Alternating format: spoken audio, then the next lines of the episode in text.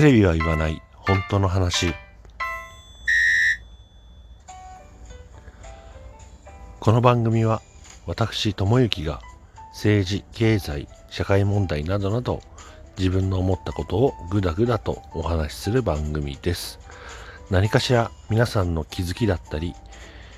えー、考えるきっかけになれば幸いです。ということで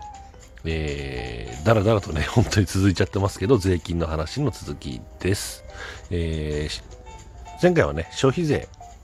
について話しかけてたところで、えー、時間が来てしまいました。えー、消費税って、どんな税金なの？ということで、えー、ちょっとね、えっ、と、今まで話してきた、うん、税金の役割っていうところと照らし合わせて考えてみたいなとで、前回ね、お話ししたのは政策的目的というところなんですが、えー、それに対して消費税っていうのは、結局のところ消費とかね、購買力を縮小させちゃうんで、えー、特にね、景気の悪い時には消費税っていうのは、あなんていうの悪税というかね、えー、不要な税金になりますよと。いうことが一つ。それから、えー、格差、富の再分配、格差是正、格差是正に関してはどうかっていうと、えっ、ー、と、格差は是正はされないですよね。なんでかっていうと、ここは消費税のものすごい問題点だと思うんだけど、消費税って平等なんですよ。だけど公平じゃないんですよ。これ前回か前々回のところでちょっと話した平等と公平っていうのは違うよって話につながってくるんですけど例えば他の税金ね、えー、前回から話してるように、えーと、所得税だったら、ねえー、所得の少ない人からはちょっとしか取らない。所得の高い人、えー、お金たくさん稼ぐ人からはたくさんもらうよというふうにあの金額って一定じゃないしその割合っていうのも一定じゃないですよね。要するにその人の経済規模ね、えー、所得に応じた形で、えー、支払ってくださいねというのが所得税だったりするし法人税もそうだよね。儲けの金額純利益の金額に対してお金払ってくださいね、えー、お金というか税金払ってくださいねというような。たくさん儲かってればそれだけ、え払わなきゃいけないしあのそんなに儲かってなかった。もしくは、ね、赤字だったっていうところからは取らないよというふうになってます。でも消費税じゃどうかっていうとどんなにお金がない人でも払わなきゃいけないよね。スーパー行きましたコンビニ行きました。ねえっ、ー、と本当に何て言うの？特に今のコロナ禍ではね、えー、職を失ったとか、えー、給料が減らされたとかいう方も多いんで、生活困窮されてる方とかね、経済的に苦しいって方も多いと思うんですけど、そういった方でも必ず10%は払わなきゃいけない。これって、不公平ですよね。でも、どんなにお金がない人からも、どんなにお金を持ってる人からも、生まれたての赤ちゃんからもあのもう仕事を辞めて定年されてね、え悠々自適に暮らしている、え高齢者の方からも一律にもう10%必ず取りますよと。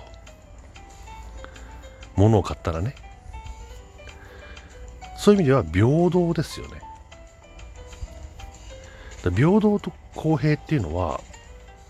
違うんだよっていうこと。で、えー、税の三原則っていうのは公平、中立、簡素公平であって、えー、さらに中立、ね、お金持ちでも、えー、そうじゃない方でも、うん、どっちかに偏った制度じゃないよと。から簡素、分かりやすい。まあ、実際税金ってめっちゃ分かりづらいけど 一応簡素ってことも、えー、税の大原則として掲げられています。だから、その公平中立簡素っていう観点で見ると、まず公平性はないんだよね、消費税に対して。平等ではあるかもしれないけど公平ではない。これはね皆さんぜひ覚えていただきたい。でそのビルトインスタビライザー景気の安定化装置という意味でも、えー、最初にね述べたように、えー、不景気の時には絶対やっちゃいけない税金なんだよね、えー、さらに消費を縮小させる。ねえー、消費が縮小するとどうなるか経済も縮小しますと。なぜなら日本の GDP 経済規模っていうのは、えー、その6割が個人消費僕らの買い物で賄われてるから。例えば、うんとまあ、日本なんかはさ最近ねえーと、インバウンドインバウンド。インバウンドって何って観光収入ってことですよ。外国人の方を呼んで、えー、京都やね、え、浅草。まあ、沖縄、まあ、他にも北海道とか、まあ、そういういわゆる観光名所ね、たくさん来ていただいて、えー、そこでお金を使ってもらいましょうみたいな、ね、そういうインバウンド政策っていうのも推し進められてきましたけれども、このコロナ禍で分かったように、何かあれば観光客って来なくなりますよね。だから、うん、観光収入頼りだ頼みだと国っていうのは成り立っていかないです。特に先進国。特に経済規模の大きなところ。ね、えー、基本的に、うんと、にとん？基本的にじゃないな。さらに日本では、その、GDP の約6割が個人消費、いわゆる内需って言われる、その国内でお金がぐるぐる回ることによって、えー、生み出されてる経済なんで、まずは僕らの生活が良くならないことには日本っていう国の経済っていうのは絶対に良くなっていかないと。いう構造があるんですよね。だから観光地でうんなんていうの？その観光収入をメインにしてる国とは基本的に全く違うよと。いうこともぜひ皆さんに、えー、覚えていただきたい。で、えー、っと、消費税の後問題点っていうのは、うーん、そうだな、雇用の問題だね。えー、前回ね、法人税の話で人件費流動出ましたけど、えっ、とね、例えば今ほら、派遣労働、ね、えー、人材派遣とかで、えー、非正規雇用、派遣労働っていうのが結構あるじゃないですか。うんとね、全体の労働者の約4割っつったかな。だほぼ2人に1人、3人、うん、3人に1人以上か。ほぼ2人に1人は、えー、派遣労働者だったりするわけですよ。これちょっとトリビア的な話ですけど、ハローワークってあるじゃないですか。ね、職業を紹介してくれる、仕事を紹介してくれる、えー、公的な機関ですよね。でそのハローワークで働いてる人が実は非正規派遣労働者だったっていうね。いやいやいやちょっと待ってくれって。ね。皆さんに、ね、失業して困ってるって人、ね、次の仕事を探そうと思ってくるハローワーク。ねえーと、公的な機関だから安心だよねって来たら窓口の人が実は非正規労働者だったとかね。何やってるのって話じゃないですか。それも結局人件費を抑えようっていう話なんですよ。あとは、例えば、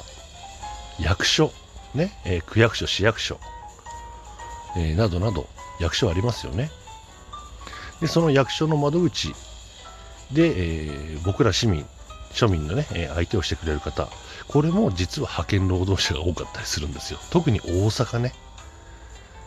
大阪はほとんどそのパソナグループとかオリックスとか なんかね、いろんな、えーまあ、いわゆる竹中平蔵さんと呼ばれるようなね、えー、呼ばれるようなのも竹中平蔵さんなんだけど 竹中平蔵さんが役員を務めてるね、会社が入ってたりします、派遣労働でね。でちなみに竹中平蔵さんっていうのは、えー、国の成長戦略会議っていうところにも入ってます。結局のところ、うんと、自分、ね、国の中心部に入ってる人間が自分の会社に利益流しちゃってるよっていう構図になってるんですけど、まあ、それはね、えまた、えー、まあ、今、税金の話と関係ないので、おいおい政治の話になった時に、えー、ズバズバと言っていきたいと思いますけれども、えー、その派遣労働者っていうのは、えー、と税金的に言うと、うん、人件費扱いにならないんですよね。